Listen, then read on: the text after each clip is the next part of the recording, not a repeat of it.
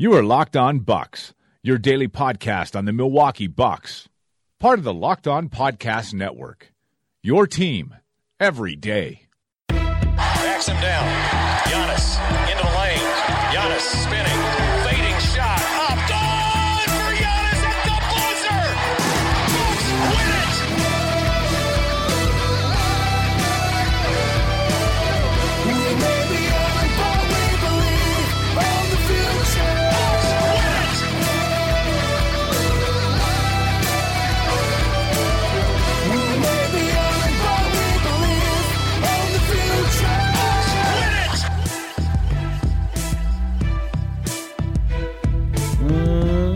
Welcome to Locked On Bucks. I'm Eric Nehm, Milwaukee Bucks reporter at ESPN Wisconsin, and currently still the Milwaukee Bucks reporter at ESPN Louisville.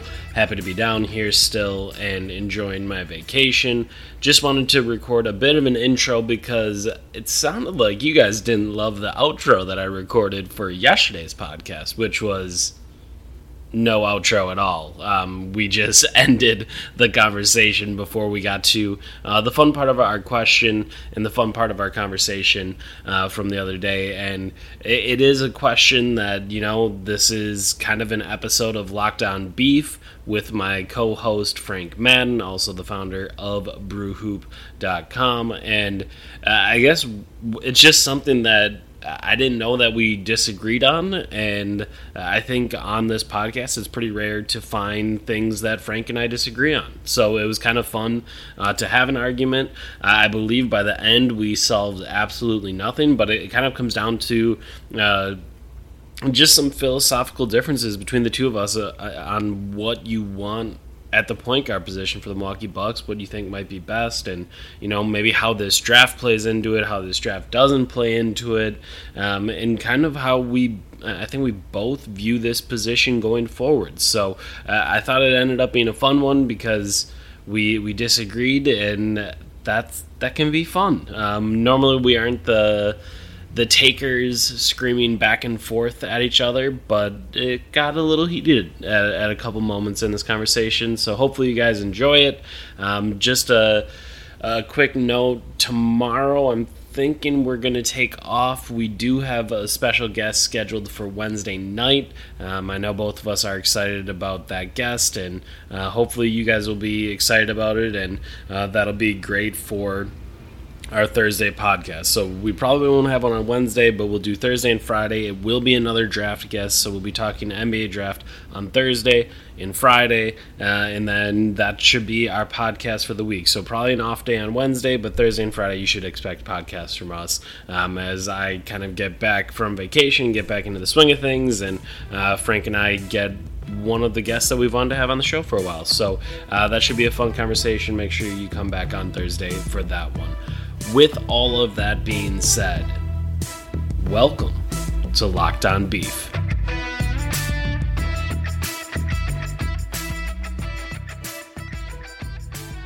You want to talk about sort of the, I guess, a more kind of general commentary about like something actually Buck specific. So, you know, to anybody who who really wanted Locked On Bucks and not Locked On General NBA, um, I guess the, we're making you wait until now. But, um, but I know we, I know people have jokingly uh, referred to it as our Twitter beef from uh, from the end of last week, um, and it started with with you uh, using the word shock to describe um, your reaction to to when uh, in our conversation with Cole Zwicker last week.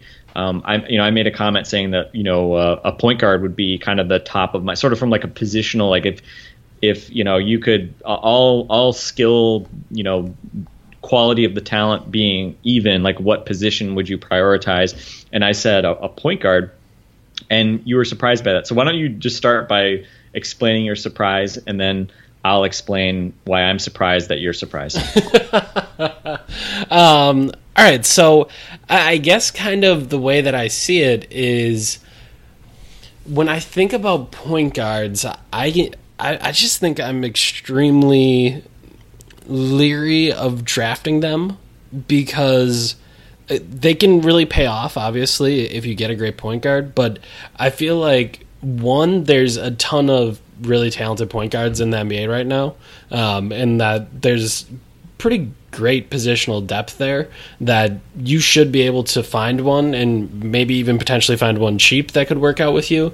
And then on top of that, I just feel like the development time for a point guard is greater than it is for other positions in that generally rookies are bad right? Like, no matter what, a rookie is not going to be able to contribute. But I do feel like a lot of the times, if you draft a, a rookie on the wing, that rookie can, you know, by the end of the year, figure out how to make some defensive rotations, be a longish body, and, you know, be able to actually contribute. And again, it might not be huge, but uh, you can find a way to help them out there. And then hopefully by their second year, you should be able to find regular, consistent minutes for them.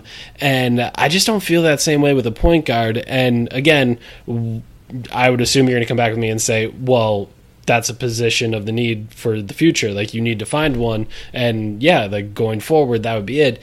And I guess to me, the big thing is that I just feel like the Bucks sort of have two timelines right now. And this is kind of ironic thinking about what I said uh, previously about LeBron and trying to serve two masters, uh, whether you're trying to, you know, play for the future or uh, play to win right now. But I just feel like with this Bucks team, like, you have to find a way. Like, to me, there's two there's two timelines that matter. One, getting Giannis to sign his supermax and that is the first one. And then the second one is maximizing Giannis's time in Milwaukee. And for me, I just feel like drafting a point guard and then expecting to play that point guard. Uh, I mean, in the first two years, whether or not they would start this year, if you keep Bledsoe, that's fine. But um, expecting them to play a lot in the next two years, I just feel like.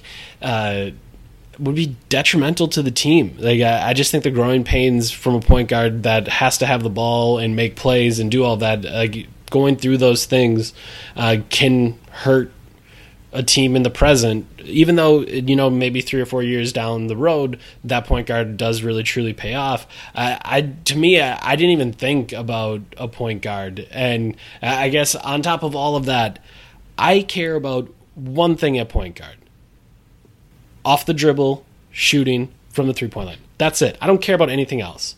So unless that point guard prospect has that, and I'm confident he has that, I'm not interested. Like I'm just in a spot where I don't. Uh, and again, this may sound foolish and just uh, like way too stubborn, but that's the only thing I care about a point guard at this point because that is to me what opens up the most avenues for this basketball team and as I start to think about the prospects at 17, do I feel confident that there's a point guard that does that?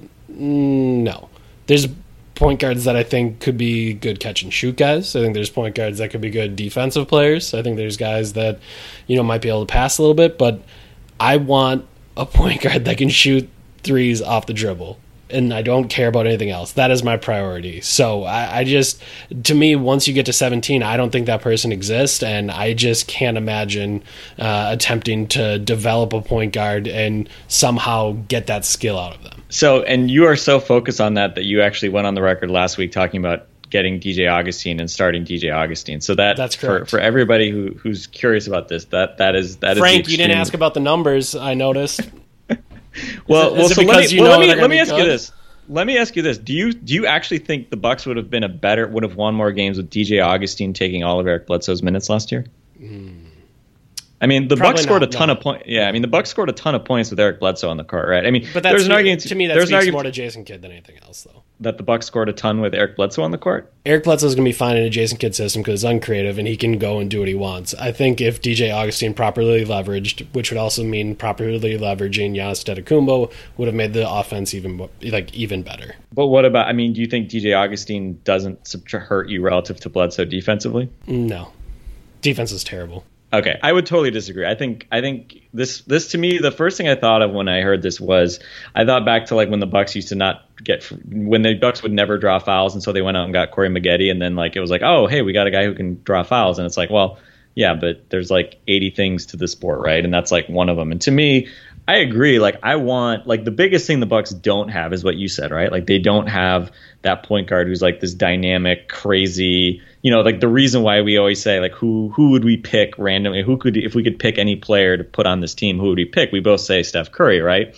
and we both talk about like, man, wouldn't it be great to have like Kemba Walker, right? Be- because he can kind of do some similar stuff, right? And like for what he could do, like in a pick and roll with Giannis, like both those guys could do like really interesting things. But I think there's, I think like the to extend that to like you know the guy who can do some of that but like doesn't really do anything else. I, I think that's sort of that's where I I think we diverge. Like I just don't. I just think it's still a sport which requires a lot more than just a guy who can shoot off the dribble. Even if you say that that's the most important thing for like a point guard with with Giannis around, I, I just think I don't know. I just think we're way over indexing on on like what we don't have and kind of grass is greener. Um, and I think it's going to be harder to ever get this defense to perform at a high level if you're like you know playing midgets who aren't good defenders you know just because you want that that off dribble shooting so I, I mean to me that's like that, that's sort of the that's sort of I think where we kind of diverge. I, I just I don't know, and and it kind of gets to a little bit to why I tended to defend Bledsoe more than a lot of people like during the season as well. And I know that you weren't like you're not like you weren't leading the charge to tar and feather Eric Bledsoe, at least not till the playoffs, um, which I think was, then it was understandable. Um, but like during the regular season, it's like you know I think like if you have talented guys a lot of it just sort of comes down like the stuff gets figured out, right? And um, again, even if Bledsoe was not like a perfect fit with Giannis, like you know, people I think also just took for granted that he drives and gets layups like very three or four easily. times a game, like very, very easily, easily, right? Yes. Like you know, like think back to the Brandon Jennings era, right? Like Brandon Jennings like could never get to the rim, even though he was really quick. Like yeah. if you you know, there's a lot more to getting being an effective scorer, and that's why Eric Bledsoe was you know ultimately a, a very effective offensive player for the Bucks, even though he didn't shoot off the dribble threes, even though he is not like a terrific passer or anything like that. I mean, he takes a fair number of shots and he scores pretty effectively, right? I mean, he's like a 58% true shooting guy. Um, you know, oh, he's, he's quite that, good. Don't get yeah, me wrong. I mean, he's quite you know, good. He, again, it, it tended to work reasonably well. Now, um, you know, DJ Augustin, your example, he, he's coming off a career best shooting year in terms of tr- efficiency, right? So, you know, again, like, are you getting? He's kind of alternated efficient and efficient scoring from a true shooting percentage perspective the last few years. Actually, really going back the last five or six years. It's actually it's kind of interesting. He's like below 53 or above 57 every every other year. It's pretty bizarre. Um, but anyway, it's like yeah. I mean, could you throw a guy like that into the mix and and could that be helpful? It probably could be helpful, but like I would just I would say as more as a backup, right? I would struggle to say like oh I want that guy as like my starter. I know you're not saying that's like the ideal solution, but you know I think the hard part for me, a lot of it why, why I come back to point guards is fundamentally like let's say you start with Giannis and Khris Middleton. What you know, t- all talent being equal, what is the next position you want to fill on that team? Right? It'd be point guard, right? You would agree with that? Uh, yes. I mean, I think it's point guard or a wing. Like, I just don't think you can ever have enough wings in the modern NBA. I would be fine with if it was a third wing, but probably uh, point guard would be the spot. But again, okay. like that point guard has to do the thing that I want him to do. Yeah, and I mean to me, it's like I think there is some there is some historical validity to what you're saying about point guards taking maybe longer to develop. I know um, Kevin Pelton did a thing that it was actually interesting. It showed that that short point guards actually peak very early in their careers, and then tall point guards take much longer to peak. Um, and you know there are some examples of point guards who've actually who obviously have took longer to to develop. I mean, um, you know, Kyle Lowry might be a good example, right? A guy who didn't really become a great player until later in his career. Um, Isaiah Thomas, a small point guard, but really didn't you know kind of reach his peak until you know a number of years into his career. Um, you know, Chauncey Billups is maybe kind of the best example of a guy who kind of reached like All Star, you know, Finals MVP levels after kind of being kind of very well traveled early in his career. Yeah. Um, Steve Nash as well, like didn't really, you know, kind of took a little while before he kind of really found his found his wings, and you know that was not with the, uh, or I guess it was right because he he was drafted by the Suns, right, and then they traded or yeah. got rid of him, and then he he came back. Um, so I mean, there are examples certainly, but um, by the same token, I mean, for me, it's like, well, the position that I think is the most important to fill ultimately long term is point guard, and the other piece of it that I think matters a lot to me is like look if the if the question is between like a great wing and a like really shaky point guard prospect, like of course take the wing, right? Yeah. Um, I mean, I, I, think best player available is kind of reductive because picking the best player available is really hard. People, I think, just sort of be like, "Oh, just take the best player available." It's like, well, yeah, like who is it? The, you would be the greatest drafter ever if you always knew who the best player available was. Yep. Um, or even like 50% of the. I mean, if you knew the best player available a quarter of the time, if you could pick the best player left in the draft a quarter of the time, you would win lots of championships because that is really hard to do. Like Yeah. at any given draft slot, you get one pick out of, you know, however many guys are going to get drafted and after you and that, it's really hard to make sure you actually pick the right one. Um, but I think the the other kind of piece of it is like look, if it takes a point guard an extra year or two to fully bake, let's say, um, I don't think the the time difference is like what loses you Giannis between you know a comparable a comparable wing who you know again because obviously especially if we're talking about like a 17th pick we're, we're not talking about guys who are going to be like massive game changers right like like I don't again like if there's some wing who's going to come in and average 15 points a game and defend two ways, well he's probably the best player available. Like I don't think the immediate impactness of this is um is I, I don't know I think it's easy to sort of overplay that because again like you know you look at a, like a lot of the best kind of point guards that are currently out there you know, it's not like they're NFL quarterbacks who have to apprentice for three years before they like see the light of day, right? A lot of these guys are starting. I think I was looking at. I mean, most most of the kind of top point guards were starters at some point in their rookie years, and obviously a lot of times those were on bad teams, but you know they were productive NBA players very early in their careers. By their first or second seasons, they were already really good, right? You knew that these guys were going to be great players by by their probably their second year in the league. Um, and again, like you don't want to overconflate like you know picking like getting lucky and finding a star with sort of what the normal growth trajectory is. But um, I think if you are drafting a guy who you, you know, again, like at 17, are you thinking that you have like a guy who's definitely going to be like a really good starter? I mean, that's tough to find at that spot or with any certainty. You're probably more realistic getting a rotation guy. But if, you know, for me, I, I do still like to go for upside. I, I, I even as much as like, yeah, you want to have weapons around Giannis in the short term. Um, I still don't like the idea of just kind of like picking safe or picking guys who are like going to be role players because I think then you just sort of I don't know like DJ Wilson. I don't think we said a word about DJ Wilson before he got drafted last year. Do you th- do you think we said a word about Not DJ one. Wilson? For, No. I don't think we did. Um, and you know I think the Bucks may have just looked at him as like oh he just like you know he's like I got a nice role player fit right because he was a role player in college and he you know shot well and he had some baseline of NBA skill but he was big enough that he could theoretically defend. Do you believe any of that? Well, not anymore, but I think probably. Did you believe any of that? I, I was hopeful that like he could be. A, Did you know, believe like, any of that? Guy. Counselor? Well, well, I didn't clearly didn't know really anything about the guy. So, did you believe any of that, counselor? uh, uh, I mean, I didn't. I certainly didn't think he was going to be that this bad, right? I mean, I didn't Sure. think he was going to be like unplayable, right? I mean, you don't Yeah. like assume that's quite so much, but um, I- but anyway, so I, I just don't. I, think- don't. I don't like saying. I, I don't like the idea of trying to draft a role player and DJ Wilson being used as the example because there were massive questions about DJ Wilson. Like Well, in, his opening presser, I asked, "Are you concerned at all about his lack of rebounding?" I think that's a pretty big red flag, right?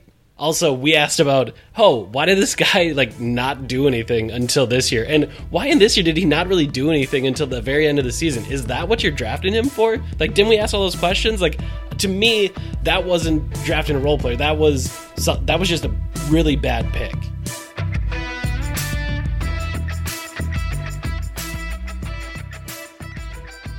Yes, that, I agree. I agree. But I think even the thesis on DJ Wilson was not like like that's the thing. I, I've heard a couple people like say like try to kind of put lipstick on the the DJ Wilson pick by saying like, oh well, he was really raw or like you you know it was an upside gamble. It's like no, it wasn't. It was a. I mean, that's why I think it's such a such a scary thing that he didn't that he was like unplayable as a rookie, or at least the coaches felt he was unplayable. Is that he had like some skill level. It's not like he weighs 200 pounds. Like the guy weighs, the guy weighed like as much as Giannis coming into the year, right? Correct. And he makes shots. He's he has some skill, right? Um, so the idea that like he, him coming in, like to call him a project at you know It's a problem. his it's a problem. He is not a project. He is not like some risky upside. You don't get know, to call a 21 year old a project. Sorry. No, no, exactly not. And again, like I think you just call it a a, a whiff, right? At this Total point, I mean, again, yes. like he's he's young, but I mean, Bucks are going to have to make a decision on his and his team option for his third year this this October. I'm fascinated to see what happens there. Um, so anyway, I, I I just generally I guess I don't I think like I, I would say my disagree, our disagreement is largely in that I just think a I just don't think for what the Bucks want. I mean, I, I think I agree with the general principle that the Bucks needs maybe at point guard are not as are different. Maybe maybe they have a lower standard um, in terms of like creation and sort of skill level than um, than maybe a lot of teams just because of having Giannis and Khris on the team. Um, I think we've agreed on that for a while, but Yep. I think certainly there's also limitations that. Right? Like when I mean Delly is sort of like the was the extreme test case for that, and I think you know again like maybe in a better system, better coaching, Delly can work better. But like you're never going to feel like you know paying Delly nine million a year to be like a starter is like a good solution in this league at point guard, right? I mean I I, I just don't But- see that happening. So But I just think the- imagine if Delly could shoot threes quickly off the dribble. Yeah, well, then he's a different player, right? Yeah, I mean, I agree. Then he's a different player. Um, and I don't know who that Delly is because it's not, that's not DJ Augustin. That's like half of D, that would be half of DJ Augustin because I just think Delly would gives you a lot more defensively than Sure. a guy like Augustin, right? Um, I mean, I think Delly gives you a lot more than defensively than even like Kemba Walker, right? So my so, I guess where this comes down, like to me, our disagreement comes down to uh, I don't even know if this is really where it is, but I just feel like I don't want any question marks at point guard. I'm not interested in it. Like I don't want to figure out what someone is. I want to know what someone is.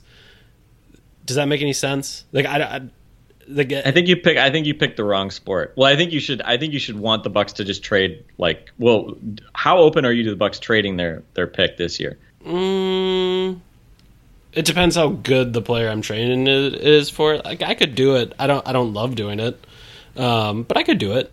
Yeah, I, I I would fall into the camp of I am not a believer in the Bucks really probably ever getting like a star level talent in free agency. Um, I, and we've talked about it, it's not necessarily going to be easy to open up max space, even if they, you know, let Jabari Parker walk, for instance, this summer, even if they let Bledsoe walk next summer.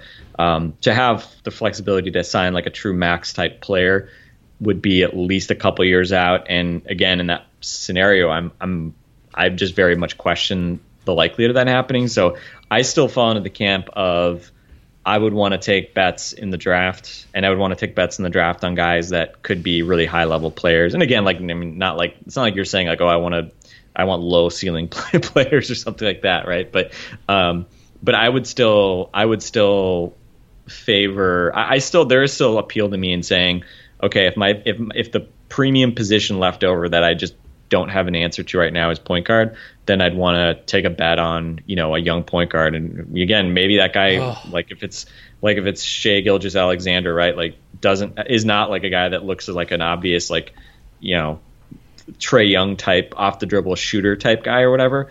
Um, I would still be totally fine gambling on a guy like that, given sort of that he profiles in, in other ways, right? Like in terms of defensive switchability, kind of like long term, you know, long term makeup. Other than that, that off the dribble shooting, which again, like he could still become good at. I mean, he's he made a lot of, you know, he shot a high percentage from three, shot a high percentage from the foul line. Um, certainly, that could still be in his skill set, but it's not as pronounced as you know maybe uh, it's not a sure thing, right? If if the question is, it, I don't want I don't want to have uncertainty, then yeah, then that that's certainly not the guy.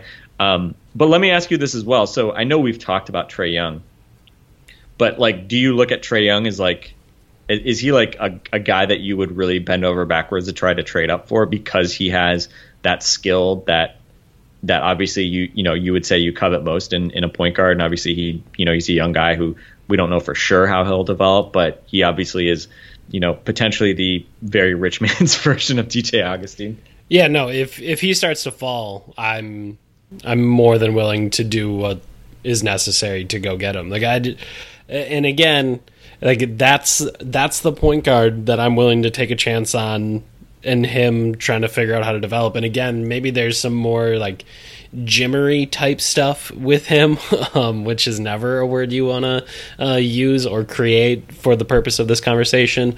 Um, but I just, and again.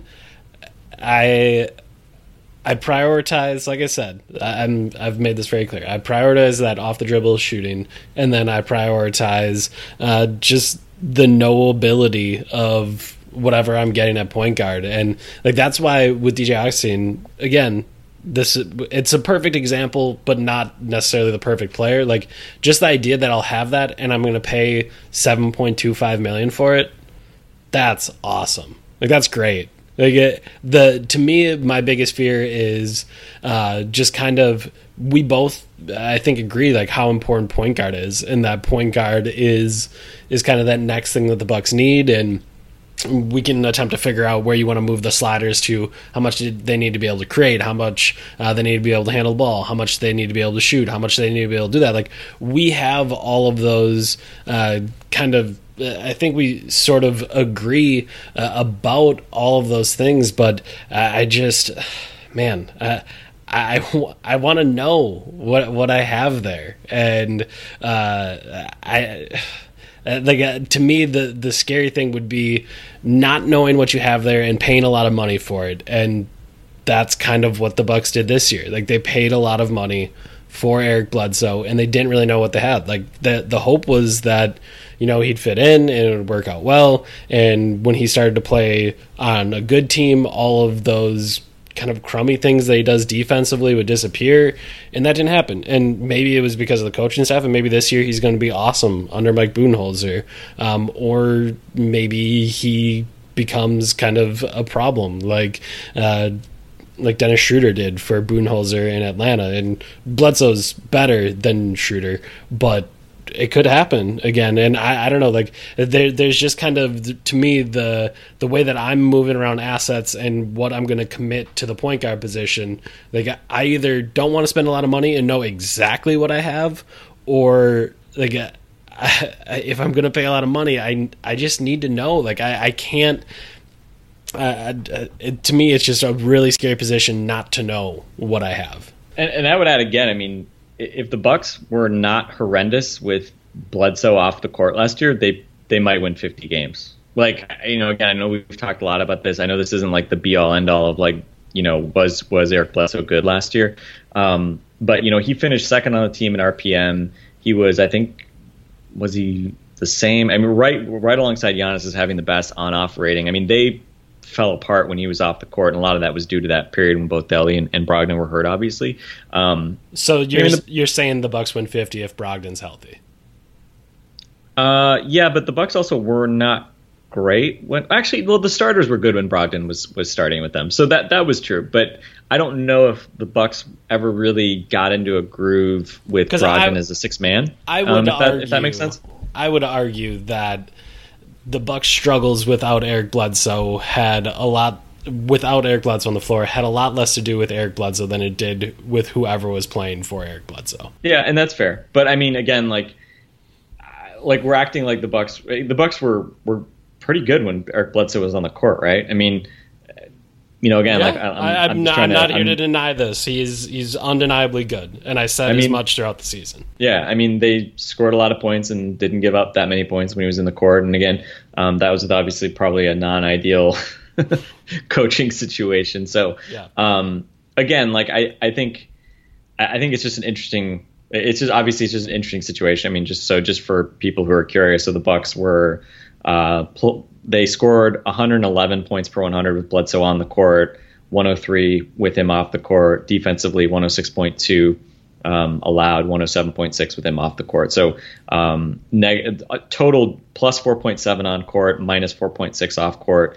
Um, with Giannis, they were plus 3.5, minus 5.6. So again, like Bledsoe actually did have a slightly better on-off rating. And, and again, like this is not in no way to suggest that Eric Bledsoe is more important than Giannis. It really just speaks to, yeah. um, you know, the trade off of like, well, they had nobody for two months basically. They had, I mean, they were playing literally Brandon Jennings and Jason Terry as like de facto, you know, like this is the smallest guys on the court for those periods. So, um, so it was really, it was really rough. But by the same token, I think it also, you know, speaks to like if you look at, um, let me just see where Brogdon finished last year. Where's Brogdon? Where the hell? Oh, Brogdon. Um, Brogdon was a negative 0.4. You know, like they were, you know, Yep. they were pretty much a take it or leave it team with Brogdon on the court. They were better with Brogdon on the bench, which you know, again, is probably just because Brogdon was um, was not playing with the starters most of the year.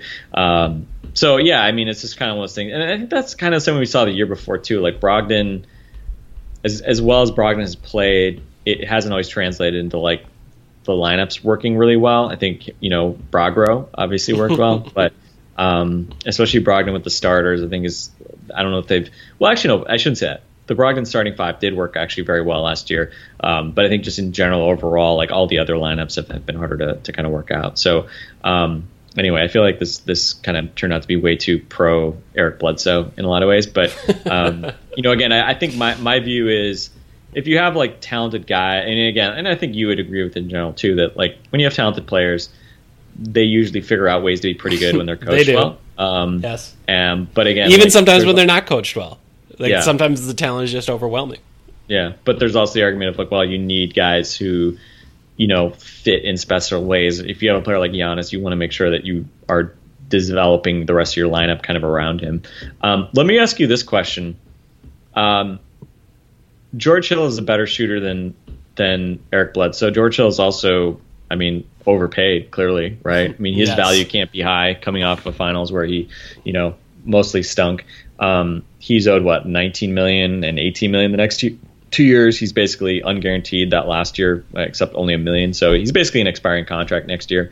Um, I mean, if you could make it salary neutral, would you do Bledsoe for George Hill straight up? Um, Like, do you think the Bucks would be better next year? Would Would you rather have George? He's a little older, obviously. He's what, like 32, I want to say. But um, would you say George Hill would be better next year to have on this roster than than Eric Bledsoe? ugh. it's really. Uh, I mean, he's a better shooter, right? And I Yeah, don't think he he, really he doesn't and he doesn't hurt you defensively the way like an Augustin would, right? I mean, he's a much better player Yeah. overall than DJ Augustin, I would say. I just don't know what George Hill is anymore. Yeah. Um, Like I'm not hundred percent sure of that. Like if it was the George Hill of two years ago, even with that monstrosity of a contract, probably. But I don't know about this guy. Um, one trade that someone had tweeted at me, I believe, was Hill and the Hill and the eighth pick for Bledsoe, and maybe you throw in seventeen, so switch picks and switch point guards. And I thought that was interesting. I, I would do that in a heartbeat. Yeah. Um, Right. I mean, the, the appeal for the Cavs is they would probably save a bunch of luxury tax money. Uh, well, it, it depends what happens with LeBron and stuff, but yeah, I mean, you, you, you basically the Bucks would take on five million in extra salary, if I, or four, sorry, four million in extra salary. Um, And then an but extra. Would- does he have a second year on that? I'm trying to think. George Well, Hill's it's only contract. it's only one million guaranteed in Okay. in the following season, so effectively not. Um, but but yeah, I would do that in a heartbeat, right? Like the to, to move up nine spots to swap Bledsoe and, and Hill. I mean, That's I think again, I think again, you could make arguments to do that just based on fit, um, and you know, just Hill being a potential better fit, especially especially if you view Bledsoe as like, well, you know, he's three three ish years younger, but I mean, if you don't have any intention of keeping Bledsoe long term, then I, I mean, for next year or the year after, I don't even know how much it matters, right? Like, do you Yep. think Hill's falling off a cliff, or you know, both guys obviously have kind of injury problems. Last year, Bledsoe actually was pretty healthy, um, knock on wood, but uh, but yeah, Okay. Yeah, I mean, I think that's something I'm I'm kind of interested in. So, uh, I don't know. Uh, We've I believe this is one of our most official arguments we've ever had, and I think by the end of this argument, we haven't really solved anything, and I think we still see things differently. Is that is that accurate? that's I think that's acceptable. But it the, okay, good. I, I this is a, this is a rare thing. I don't know how arguments end when you don't end up agreeing in the end of an argument. Does does it just go on forever? Like, do we end the episode? I, I don't know. So, I, uh, that's what we're gonna I, I do. think we'll we'll just wait for you know some point guard to to that the Bucks pass on to become like better than whoever the Bucks pick, and then I'll just say like, man, sure would have been nice to have that guy, but but no, Eric, Eric wouldn't let us pick him. I can't wait to do the inverse of that. So that should be fun. Um, all right, that is gonna be it for us for today. For Frank Madden, I'm Eric Nehm. This has been Locked On Bucks. We'll talk to you later.